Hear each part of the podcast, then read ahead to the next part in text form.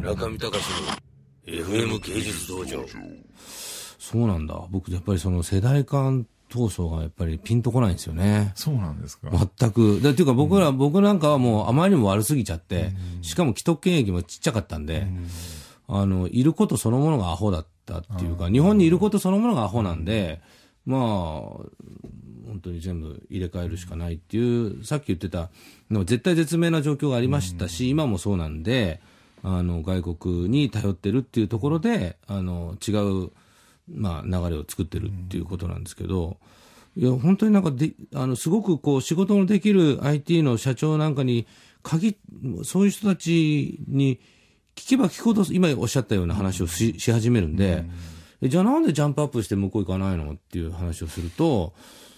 まあ、そうすると結構みんななんかいろいろ理由あるんですよね。なんか、うん、あのまあ、なんかハテナが一回行ったけど失敗して帰ってきたとか、まあ、なかなかグローバル市場は戦うのが大変なんでっていうのがあって、うん、日本の市場ってすごい中途半端だと思うんですよ、うん、あの韓国よんせんすうひゃくまんにんとかあのぐらいの規模だともう国内市場だけでは食ってっていけないの で, で、ね、どうしても海外出た方は、ね、英語も一生懸命やりましょうって話だと思うんです、うん、いちおくにせんまんってね微妙な数で市場としてはそこそこ大きい、うん、だからこの中だけで成り立つんであれば十分食えてきたっていうのが今までの日本のあり方だと思うんですよね。そうですね、うん、でもこれがついにグローバル市場の中に飲み込まれていく中で、うん、国内だけで閉じてやっていくことができなくなってきたっていう今過渡期にあると。なるほど。この過渡期をどう乗り切るか、いずれは韓国やあるいは台湾やなんかのようにですね、うん、海外に出て行って仕事をするのが当たり前になるとは僕も思うんですけど、うん、今までそうやってこなかったってことだと思う、最大の理由は。なるほど。うん、や, やれない理由はね、うん、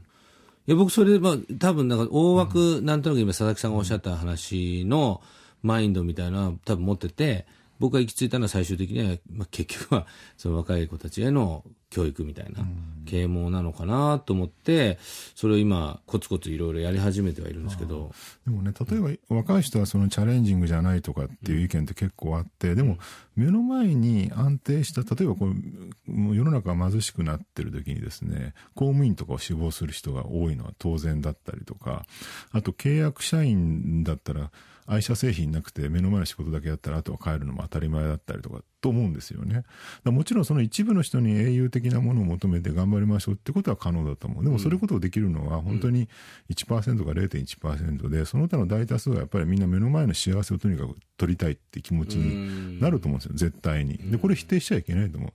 う。だったら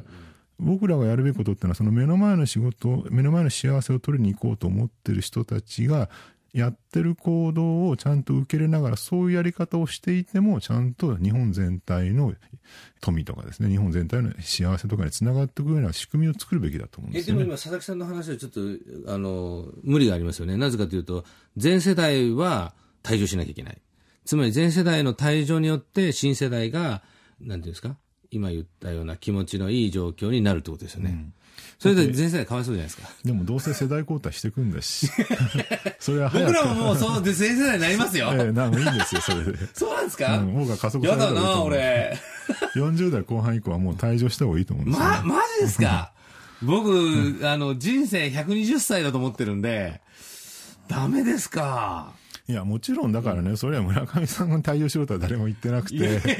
あの、うん、世の中のその真っ青な話ですよね。だから今の社会の決定層、例えばよく言われるんだけど、うん、その アイティー も分かってないような人がですね、いまだにそういう先端企業の幹部で役員とかね部長とかやってるのはどうなんだって話あるわけでしょ、うん、だもちろんそういうのはちゃんと分かってる人は世の中にいるわけで、そういう人でやればいいんです。でも例えば資本主義の構造において、うん、その株主総会でも何でもあって引きずり下ろそうと思えばロジックで引きずり下ろせる環境があるはずなのに、なんで下ろせないんですか。それはまだそのマス層が圧倒的に多いから、うん、で声が小さいからですね、若い人もね。うん、だって今の企業構造って完全にもう 極, 極端な形を言うと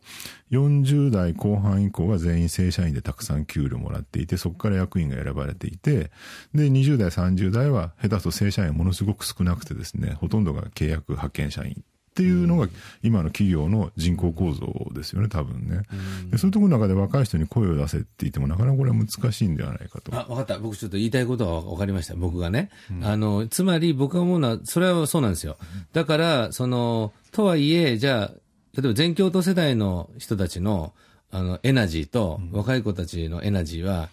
エナジーレベルが違うじゃないですか。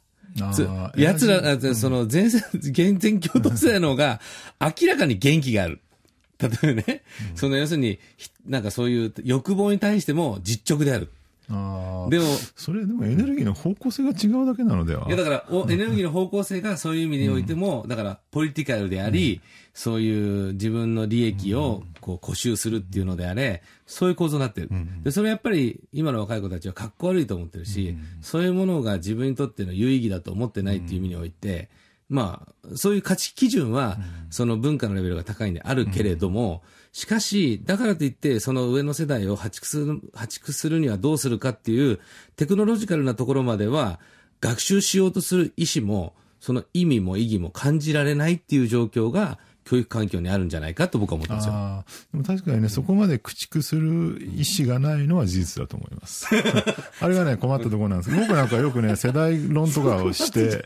あの、ろくじゅう以降のね、老害問題について語ったりすると、うん、なぜか若い、本当にはたちぐらいの人から、うん、佐々木さんそんなね、世代間対立煽っても意味ないですよとかって言われて。そうでしょう、うん、優しいんですよね、みんなね、すごく、ね、そうでしょうがないです。だから、うん、あの羊はやっぱり飼い殺されるっていう構造なんじゃないでしょうか。中見隆の エフエム 芸術道場。